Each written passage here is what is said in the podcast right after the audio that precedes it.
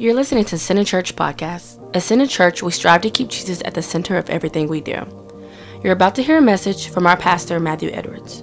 But before you do, we want to invite you to visit our website at centercharlotte.org. There you can sign up for our weekly emails and receive new content as we release it. Secondly, we want to invite you to visit our pastor's blog at matthewedwards.cc. And finally, if this podcast ministered to you in any way, Go ahead and subscribe, and you'll be the first to know when we release more content in the future. Thanks for listening in, and be blessed. You know that when the Apostle Paul preaches, whenever he taught, he always started with doctrine. He always started with what to believe. And at the end of his letters, he would touch on what to do. Now, the church has kind of had it backwards. We've said, let's tell people what to do and let's talk about what to believe later. In fact, there's a lot of, um, about eight years ago when I was working at a bus company, a good friend of mine was in a church service. And he said the model that he knew from the time he was a child to the time he was a man at that point, he said the model he always understood was Sunday morning was what to do, Wednesday nights were what to believe. And I thought that's really interesting. And he said, because Wednesday nights are Bible study, it's the people who are going, I want more, I want more. So let's talk about what to believe on Wednesdays and let's talk about what to do on Sundays. And to me, that's backwards. That's very backwards. We don't come to church on Sunday to find out what to do. We don't come to church on Wednesday to find out what to do. We come to find out what to believe. And when you understand that, even if there's no time left, the Holy Spirit, by the end of the service, if, if, if we believe the truth, Jesus calls him the Spirit of Spirit of truth. And he will abide with you forever in John. He calls him the Spirit of truth. And when you have the Spirit of truth, when you are believing the truth, the Spirit of truth can tell you how to live much better than I can tell you how to live by guidelines and rules and what you should and what you should not do. But today is going to be a little bit of that because even the Apostle Paul takes time, not very much, but he takes some time to say what to do.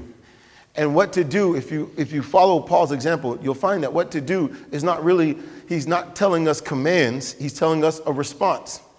You know, as much as I love my wife, let me say this I have to learn how to respond to her. Only one. now, I say that in love, not in a negative way, not in a negative way at all.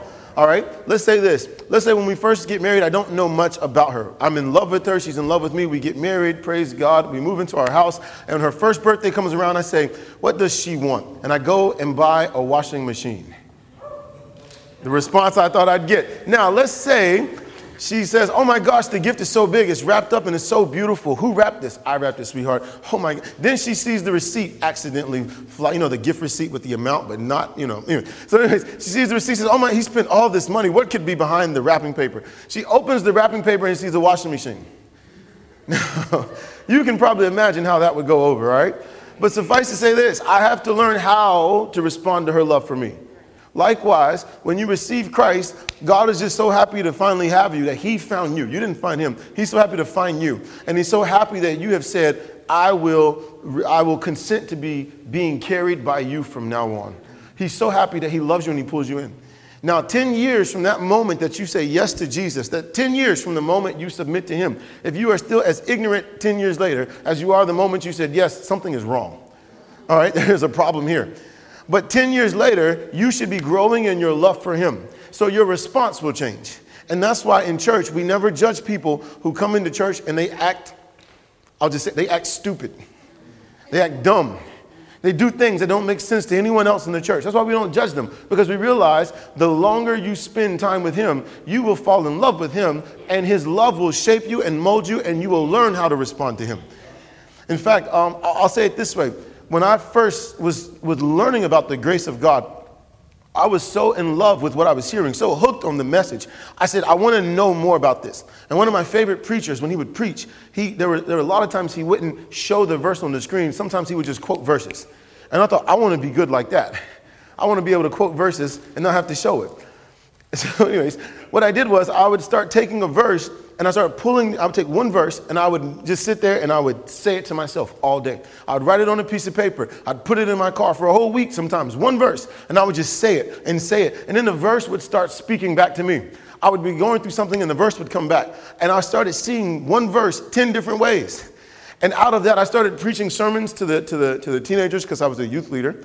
And all of this was just working for me. And about three years later, about three to four years later, I heard a sermon about meditation and had no idea for the last three to four years I had actually been meditating on God's word. I just never put the title on it. Now, who taught me how to meditate? The Holy Spirit. Do you understand? Now, he didn't wait for me to hear that sermon three, four years later. He said, I'm going to teach Matthew how to do it now. And you'll find out what you're doing later. And that's what the Spirit of truth does. We don't have to find out the do's and don'ts of Christianity. We just have to find out what to believe. And when you believe the truth, the Spirit of truth will shape you and mold you and teach you how to respond. But you know what? If the Apostle Paul saw fit at the end of his sermons to say, let's have some time to talk about how to respond to the grace of God, then I think I'm not going to try to outdo the Apostle Paul. Let's, let's follow his example this morning. Is that okay? Amen. It's Jesus calling. He always calls at the right times. yes, Lord. yes, Lord. No. So, anyways, do you have your Bible? Let's open up to, my mind just went blank. Let's open up to Revelation chapter 1. Revelation chapter 1. Now, we're not going to stay here very long, but I do want to draw something out of this. We touched on this, I think, two weeks ago. Revelation chapter 1. My beautiful wife is here this morning. Amen. So I will be on my best behavior. Revelation chapter 1, verse 4. The revelation of Jesus Christ, signed to the Apostle John. Here we go. Revelation chapter 1, verse 4 says this John to the seven churches which are in Asia, grace to you and peace from him who is and who was and who is to come and from the seven spirits who are before his throne. We talked about the seven spirits. We won't spend much time on this. It's found in Isaiah, I want to say Isaiah chapter 11, if I'm not mistaken. From the seven spirits which are before his throne. And from Jesus Christ, the faithful witness, the firstborn from the dead, and the ruler over the kings of the earth. Let me say this real quick. You, have you ever read the book of Revelation and noticed that numbers come out a lot? If you've never noticed that, the number three, for a long time, I wasn't really sure. I heard one minister say three means this, another said three means that. This is just a side note because when you study your Bible, I think this would help. The number three actually means manifestation. In fact, it shows up in the book of Revelation a lot. I think almost over 50 times. But, anyways, the number three appears. Notice in verse 4, and we'll move along. Verse 4 says, To the seven churches which are in Asia, grace to you and peace from him who is, who was, and who is to come. Three, manifestation. Watch this. And from the seven spirits which are before his throne, and from Jesus Christ, the faithful witness, the firstborn from the dead, and the ruler of the kings of the earth. Three again. Manifestation. Why is it this way? In fact, in another verse, it says this He talks about God the Father, he talks about the Holy Spirit, then he mentions the Son. Every other book mentions the Father, the Son, the Spirit last.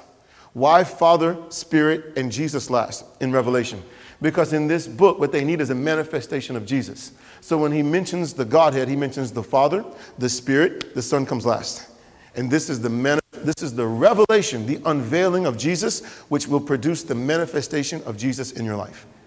When you read the book of Revelation, this is the only book in the Bible, the only book that specifically says, He who reads this book will be blessed. Don't get me wrong, we are blessed when we read the entire Bible, but this is the only book that says specifically, he who reads this book will be blessed. Now, why is that? Because in this book, Jesus is unveiled. And whenever Jesus is unveiled, he will always manifest whatever you need. And everyone said? Amen. Amen. So, verse 5, one more time. It says, He is the ruler over the kings of the earth. He's the ruler over the kings of the earth. He is the king of Oh, that was sad. he is the king of kings. He's king of kings. And you know what? Look at, look at the next sentence. To him who loved us first and washed us from our own sins in his blood. He loved us, so he washed us. And not with water, but with his own blood. With his own blood. Verse 6 and has made us kings and priests to his God and Father. To him be glory and dominion forever and ever. Amen. Back up one more time. The number three appears again. Watch this. To him who loved us, washed us from our own sins in his own blood, and what? Made us kings and priests. Three again. Now, when you, the reason why we're going to touch on kings and priests and why I put this in gold is because I believe when we finish this message by the, in the name of Jesus, by the grace of God, you will walk out of here and you will begin to enjoy your kingship and your priesthood in the name of Jesus. All right? May it manifest in your life this week. All right? But let's back up real quick before we come to kings and priests. Let me say this. How did he make you a king and priest? By his own what? His own blood. Did you know that when God created the world, he only had to do what? Speak. But when God wanted to redeem you, he had to bleed. Redemption is greater than creation. You see, for so long in the church, what we've done is this we've said, let's talk a lot about creation. So we've written volumes and books and books on top of creation. We've studied every single Hebrew word. Let's find out all we can about creation. Now, there is revelation to be found in creation. But think about it this way let's not major, like my mom said, I think it was Wednesday, let's not major in the minors. Let's major in what God puts priority on. Are you with me? If God gave creation one chapter, one chapter in this entire book, right? Why do we write volumes on one? But when it comes to redemption, he writes volumes, chapters, books on that. Now, why is that? Because to create, God only had to speak. And when creation fell, for him to redeem all of us, he had to bleed. God cares more about redemption than he cares about creation. And in that said, let's major on what God majors on. If God puts priority on his son, let's major on the son. The apostle Paul, as smart as he was, said to the church, I believe in Corinth, I when I was among you, I only knew one thing, Christ and him crucified. That's it. That's it. And Paul trained under the greatest Pharisee of his day and age. Paul was being groomed to be a Pharisee of Pharisees. Here's a corny one for you. When Paul looked in the mirror, he said, Mirror, mirror on the wall, who is the Phariseest of them all? All right? And the mirror said, Paul, you are the only one. All right? Paul was trained to be the greatest Pharisee. And yet, when it came to the gospel, he said this I know nothing among you other than Christ and Him crucified. Why? Because I only want to major on what God puts priorities on. Let's not major in the minors. If God doesn't take time to talk a lot about it, let's not talk a lot about it. And everyone said, if he talks a lot about his son, then let's talk a lot about the son. Amen. That's the heart of what we do here. We want to talk about the son. Hallelujah. So watch this. Eh, he's, he's washed us, he loves us, he washes us from our own sins in his blood. Now, now that you know that you have been made a king and a priest by his blood, it puts more value on it. It puts a lot more value on it. In order for him to make you a king and a priest, he had to bleed he had to actually bleed. God himself had to bleed to make me a king and a priest. So it's to my benefit to know why he wanted to bleed to make me a king and priest, why he wanted to make me a king and priest so much. And the more I have been learning about this, the greater I believe the grace of God is resting on me. So, are you ready for this? All right, let's watch this. So, he's making us kings and priests. Now, let's move along. In Exodus chapter 15, before we talk about kings and priests, real quick, before we talk about kings and priests, in Exodus chapter 15, the nation of Israel has left Egypt in their bondage. God had to bring 10 plagues on the whole uh, nation so that he could bring his people out. What nine plagues couldn't do, the blood of the Lamb could. Brought them out. God's judgment kept them in. But the very last one, the death of the firstborn, which signified the death of his son, brought them out of bondage. The more we preach judgment in the church, people will stay in the bondage. But when we begin to preach the death of the Lamb, when we begin to preach the death of the firstborn, the death of God's own Son, we will see people come out of bondage.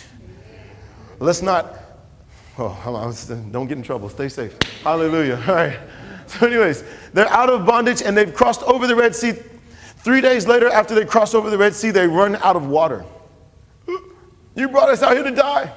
So they run to Moses. Moses, you brought us out here to die. Let's read. Let's watch what happens. Exodus chapter 15, 22 to 26. Verse 22 says So Moses brought Israel from the Red Sea. Then they went out into the wilderness of Shur. And they went three days in the wilderness and found no water. Now, when they came to Marah, they could not drink the waters of Marah, for they were bitter. Therefore, the name of it was called Marah. And the people complained against Moses, saying, What shall we drink? Now, I put complaint in gold and defined it for you. I meant to make it a little more theatrical. I wanted to skip to the next one and show you, but it's already up here, so you see. All right? The Bible says that they complained against Moses, saying, What shall we drink? And I decided, what does the word complain look up in the Hebrew? The word complain in the Hebrew is the word loon. Can you say loon? No. Loon. And loon literally means to stay the night or to abide. When you complain, it doesn't solve the problem. When you complain, you're going to stay in the problem. So, what's the answer? Stop complaining. Stop complaining. Simple. Now, why am I showing you this? Because when you are a king, you need to act like a king. The Apostle Paul says it this way. All right? In another letter, the Apostle Paul says this I beseech you, brethren, live worthy of the calling. Live worthy of the calling. And for years, I really wasn't able to put the two together. What does that mean? Live worthy of the calling. And you know how it's always been taught? If you don't live worthy of the calling, you will lose your calling.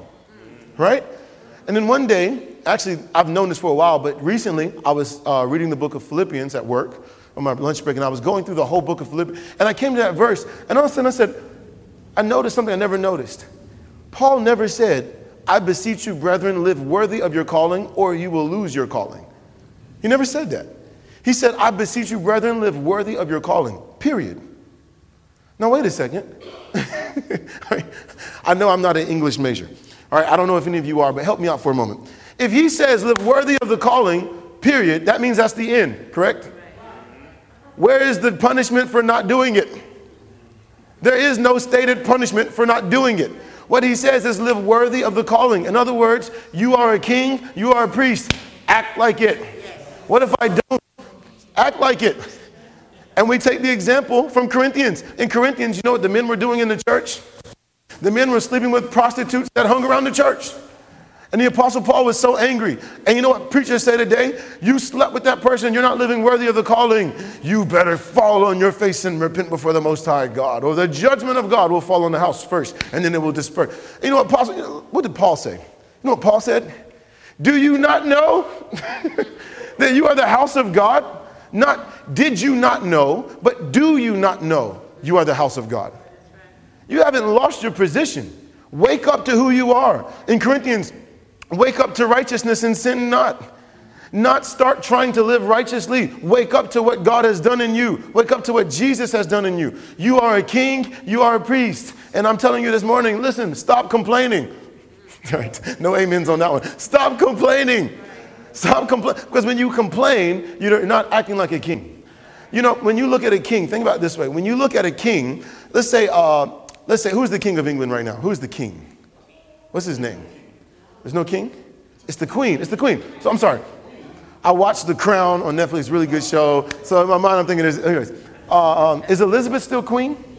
So let's imagine Elizabeth as, as she's, she's a little bit, she's a little elderly, all right? Let's say Elizabeth walks out one day into the, into the courtyard, and one of the servants drops his, his spear, whatever. His, he drops something. He bends over to pick it up. The queen walks over, slaps him in the face. That will be headline news. All right? headline that will be on CNN, ABC, NBC, MSNBC, Fox. It will be everywhere. Queen Elizabeth slapped somebody. Now, why would that be so important? Because it's unbecoming of a queen to slap. It doesn't make it's not fitting for a queen to tell someone else, go slap him. That will still be news, but she didn't do it. Now, the reason why I'm telling you that is this you are a king, you are a priest. Listen, live worthy of the position God has given you. Doesn't mean you'll lose it, but He's encouraging you. I'm encouraging you. Live worthy of the position God has given you. When you complain, do you know what it looks like? When you complain, it looks like this I have to fix this problem on my own. And I am upset because I don't know how I am going to fix this problem. Or I'm upset because I know how I have to fix the problem. Did you notice how many eyes I said just in that statement alone? There's a whole lot of eyes in order for me to complain, I must stop being, I have to stop looking at God and I have to start looking at me. Are you with me? So stop complaining. And the more I complain, the more I stay in the problem. God wants you to say, I don't know how I'm going to fix this. But you know what? I can trust Him with the problem. Stop complaining. Let me show you one more thing about complaining, real quick. They complained, saying, What shall we drink? Verse 25 So Moses cried out to the Lord, and the Lord showed him a tree. When he cast it into the waters, the waters were made sweet.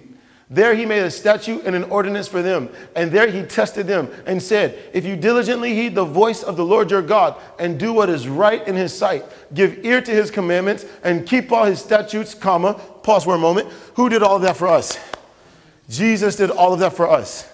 Jesus kept all God's commands. Jesus kept all God's statutes. Then Jesus received our punishment at the cross. And at the cross, he said, Here, take my obedience, take all my reward, take everything that I deserve because I lived a perfect life. You live the imperfect life. Now let's make a beautiful exchange.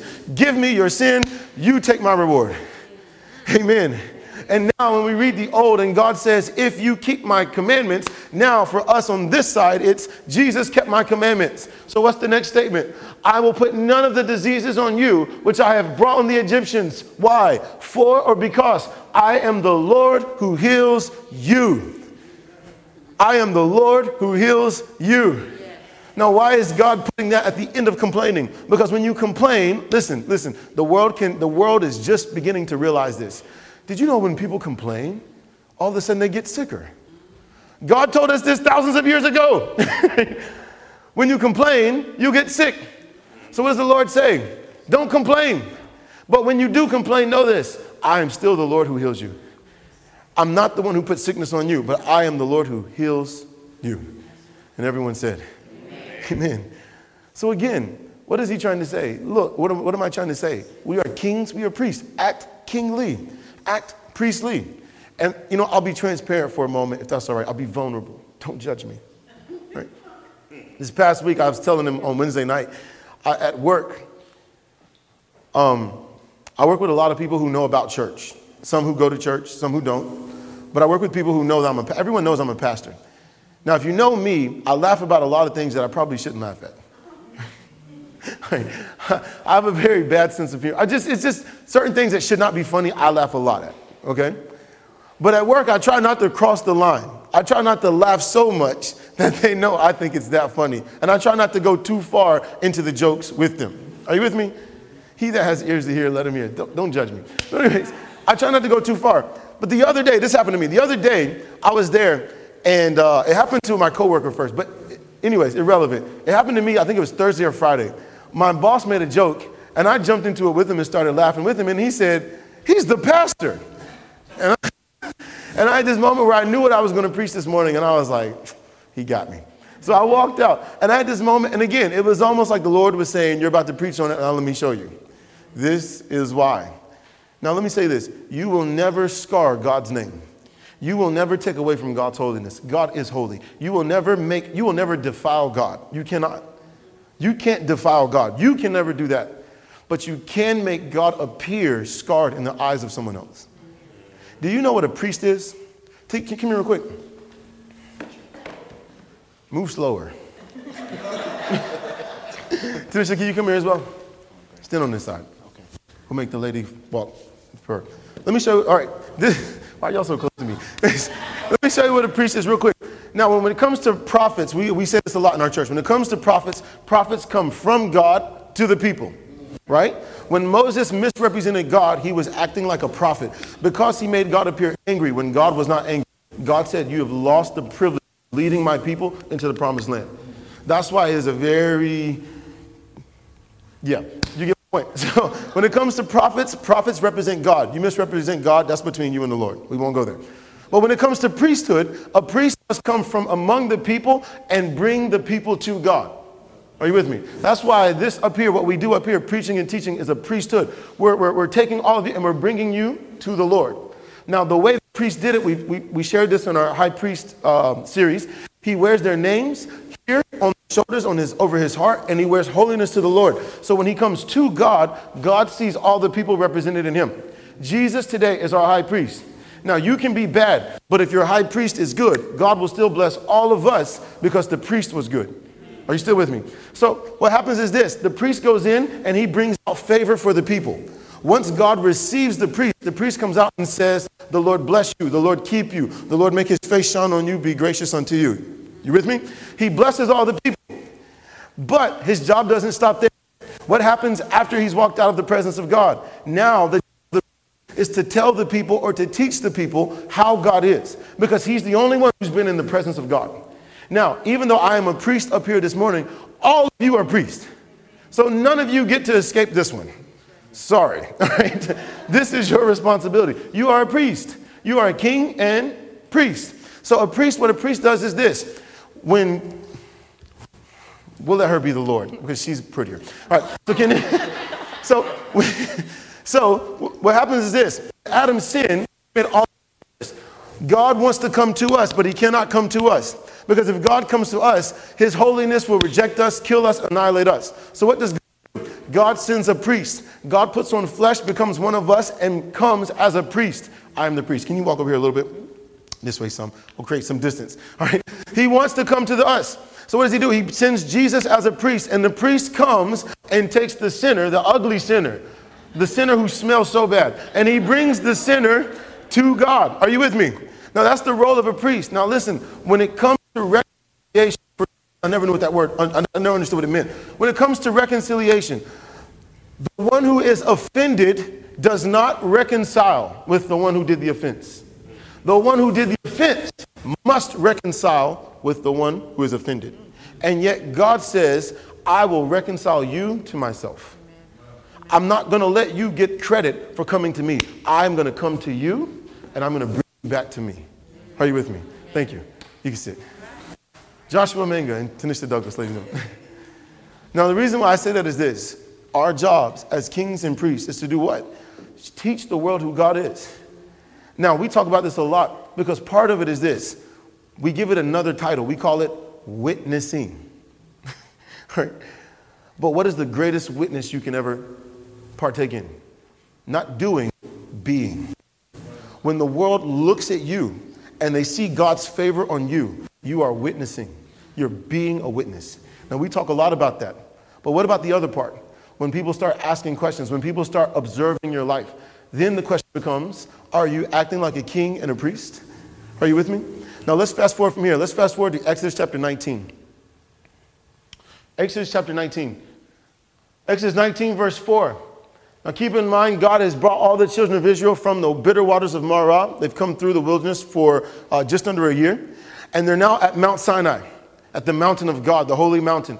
And when they get there, God says this in verse 4 You have seen what I did to the Egyptians and how I bore you on eagle's wings. Eagle's wings means grace. He doesn't say, I led you by the hand right here. He says, I put you on my wings, I carried you, I brought you here. Meaning what? I did the heavy lifting, you get to enjoy the fruit. Grace. Also, how does Jesus appear in the Gospel of John? As a eagle. Are you with me? So watch this. I bore you on eagle's wings and brought you to myself.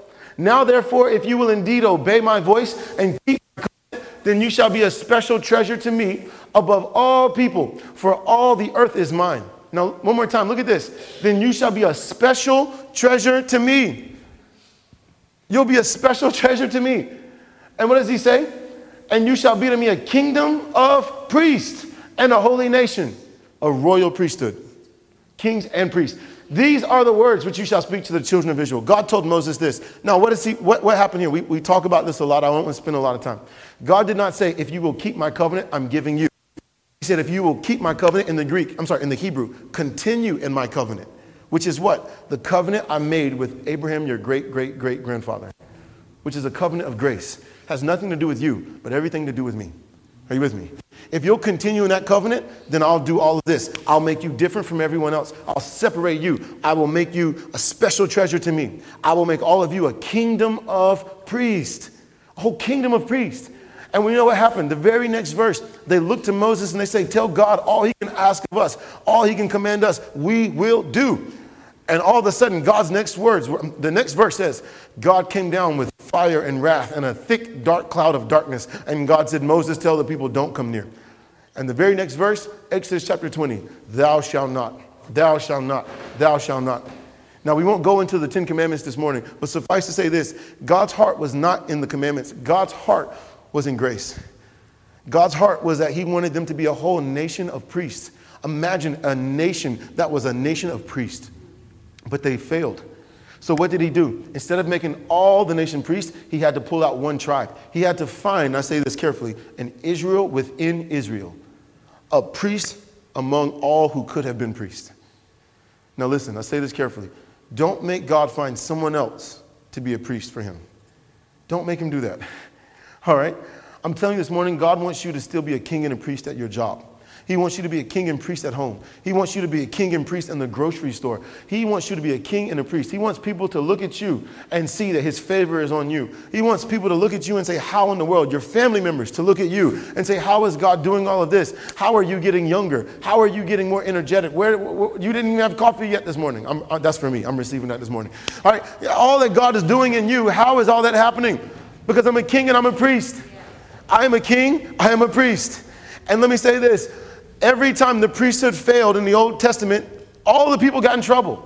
The entire book of Malachi is about the priesthood not doing what they were supposed to do. So the whole nation was in trouble. And in fact, that book ends with the word curse. But you know what happens? This book, Revelation, the book of Revelation in the New Testament, you know the last word of Revelation is? The grace of our Lord Jesus Christ be with all of you. When the priests are not acting like they should, the people experience a curse. You know why so many things, bad things are happening around in the world? Because God's people are not acting like priests. But I'm telling you, if you will go out and act like a king and a priest, curse will be, re- be reversed like Noah when he landed on Mount Ararat. Interesting.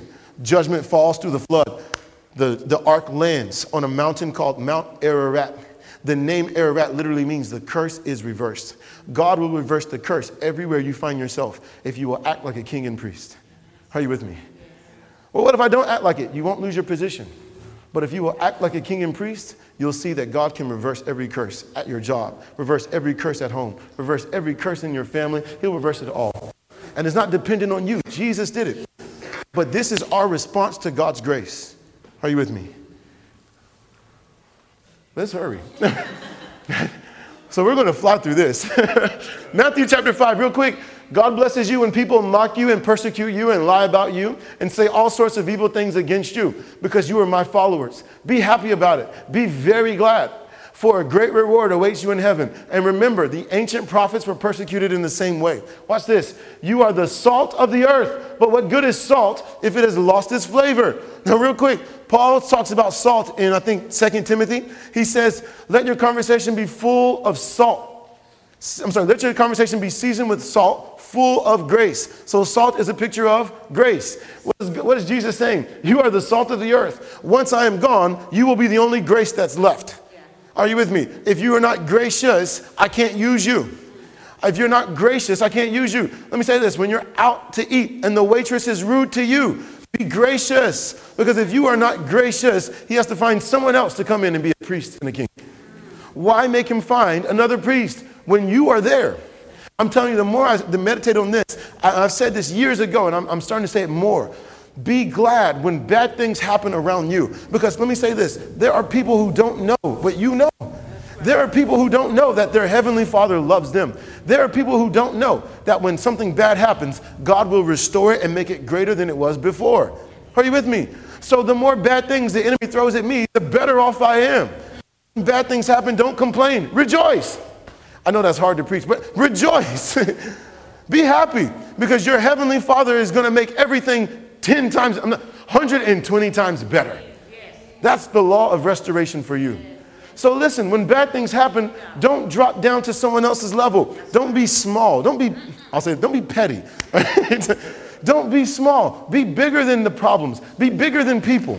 And most of the people that come against you, if they knew what you knew, they would leave you alone but be bigger than them. You are a king, you're a priest. How fitting is it for Elizabeth to slap a soldier in the courtyard? How fitting is it for you to address the waitress the way she addressed you? You're bigger than that. You're greater than that. You are a king, you are a priest. Respond as such. And when you respond that way, not only will you convince them, but God will smile, and I'm telling you, the grace of God will manifest in ways you never knew. You could walk out of there with five free meals all right? Five free meals. Why five? Because five means grace. You could walk out with gracious meals next time, right?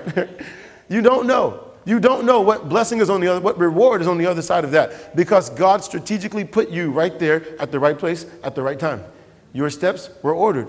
I always get the worst waitresses in this restaurant. You're right, because God is trying to do something. Right? He's doing something. So stop complaining and start responding appropriately. Amen? Okay. Let's keep going. I told you we're running out of time. Numbers chapter 7. Now, let me say this. In Numbers chapter 7, If you read the book of Numbers, this is the longest chapter in the entire book of Numbers. Longest chapter. And do you know why it's the longest chapter? Because in this chapter, only one thing happens. All the princes, you're going to see rulers in the New King James, but the word ruler is actually princes. All the princes of the nation of Israel, of the tribes of Israel, are coming and they're bringing their gifts to God. All of them are bringing it. Now, let's just watch. Verse 1 says, Now it came to pass when Moses had finished setting up the tabernacle that he anointed it and consecrated it and all its furnishings and the altar and all its utensils. So he anointed them and consecrated them. Then the leaders of Israel, the heads of the fathers' houses, the word leaders is actually the word princes, all right, who were the leaders of the tribes, and over those who were numbered made an offering. Now watch this. As every tribe of Israel comes out of Egypt, they all live according to their family name, their tribes. 12 tribes of Israel, 12 leaders. But the leaders of the tribes, they were all in bondage. The leaders are actually princes. Because on the night when they came out of Egypt, God said this Ask your neighbor for their gold. Ask your neighbor for their clothes. And you know what they did? They asked every Egyptian on the night of the Passover when the firstborn died and the Egyptians were crying on their way out of bondage. They said, Hey, can I have some gold? And they said, Take all the gold. Take all you want. Can I have some clothes? Take all our clothes. And they had gold and clothes they didn't work for. And they walked out of bondage millionaires, every last one of them. And so what happened was now they're in the wilderness. All the heads of the houses said, We're princes. Look at how much gold we have. I'm telling you, when God brings you out of something, He makes you shine.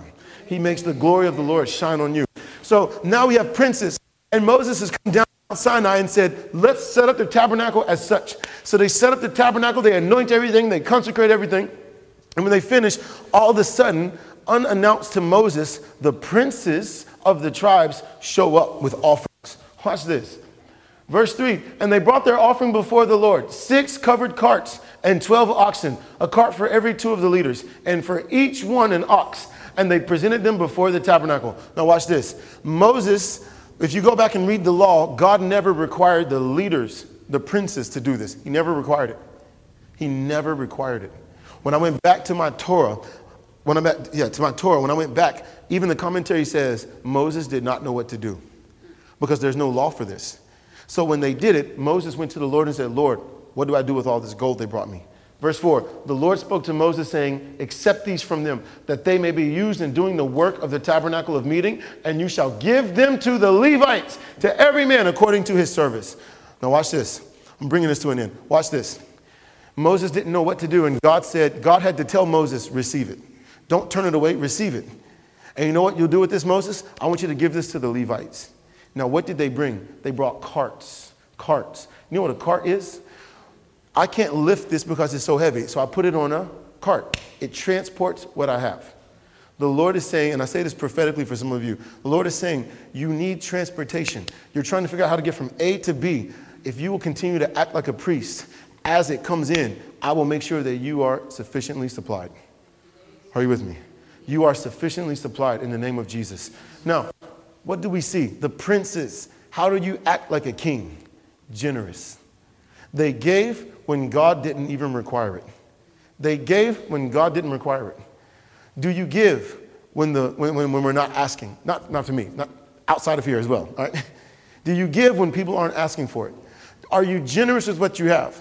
I could go on and on about that more, but I mean, we're running out of time. My point is this kings are generous. They're generous. There's one amen in here. Amen's for everything else. You're forgiven by the blood of Jesus. There we go. Verse 5 Accept these from them that they may be used in doing the work. And notice he gives them to who? The Levites. Kings and priests. The Levites were priests. Hey, guess what? God says you are a priest. So whatever comes in, the Lord says it will supply you. It's for you. God doesn't want it. He doesn't need it. He wants you to have it. all right? Then we come to verse 10. Now skip down to verse 10. Now, why did all the leaders do this? And we'll bring this to a close. Why did all the leaders do this? Now, the leaders offered the dedication offering for the altar when it was anointed. So the leaders offered their offering before the altar. What does the altar speak of? The cross of Jesus Christ. They had a love for the altar. When they saw what the altar would do for them, they all came together and said, Let's give to the altar. Let's offer before the altar. Let's be generous before the altar. Why? Because they had a heart for the cross. They, I'm sorry, not, they had a heart for the altar. When you have a heart for the cross of Jesus Christ, I'm telling you, you will begin to act more kingly and more priestly. That's why in a church like this, we talk a lot about the cross of Jesus Christ. I want you to fall in love with the altar. And that's why I said some Sundays, when we don't even get to tell you what to do, the Holy Spirit can still tell you how to respond. He can make you generous because your heart is for the altar. Now, let me, let me close with this. Do you know that we follow our example from who? Jesus, right? We follow our example from him. Jesus walked with his disciples for three and a half years. You know, some of you respect me as a pastor. Oh, this is Pastor Matthew. You know, you, you respect me, and I'm glad for that. I, I appreciate that. But you know someone who, who, who, who doesn't respect me? She, she honors me as her husband first. All right? She lives with me every day. Pastor Matthew is great, but she sees Matthew Edwards. All right? Are you with me? The more time you spend with me, the less your image of me will be. Now, I say that graciously. I say that graciously. She spends a lot of time with me. So she knows me better than most people do. So she sees me every day, eh, day in, day out. She knows me as Matthew, not pastor. She knows me as Matthew Edwards. Jesus spent three and a half years with his disciples, and on the night of his betrayal, they were still nervous to ask him who was the one he was talking about. Peter, who spoke up more than everyone else. Peter, the one who Jesus said only God could have given you this revelation. Peter, who was loud. I mean, Peter, the leader of the group. Even Peter had to nudge John and say, hey, um, ask him who he's talking about, who will betray him. There was such a reverential kingliness about him, a priesthood about him, priestliness, I'll say that, all right? There was a kingliness about him, royalty, that even after three and a half years, they still respected him and honored him for who he was. Now, watch this real quick. After the night, after the night of the Passover, Jesus is standing before Pilate. In Luke chapter 19, he's standing before Pilate. Wait, Mark chapter 15, I'm sorry. In Mark chapter 15, it says, Then Pilate answered Jesus, Are you the king of the Jews? Jesus answered and said to him, It is as you say. Now, watch this. And the chief priests accused Jesus of many things, but Jesus answered nothing. Jesus is standing in front of Pilate. All his accusers are behind him.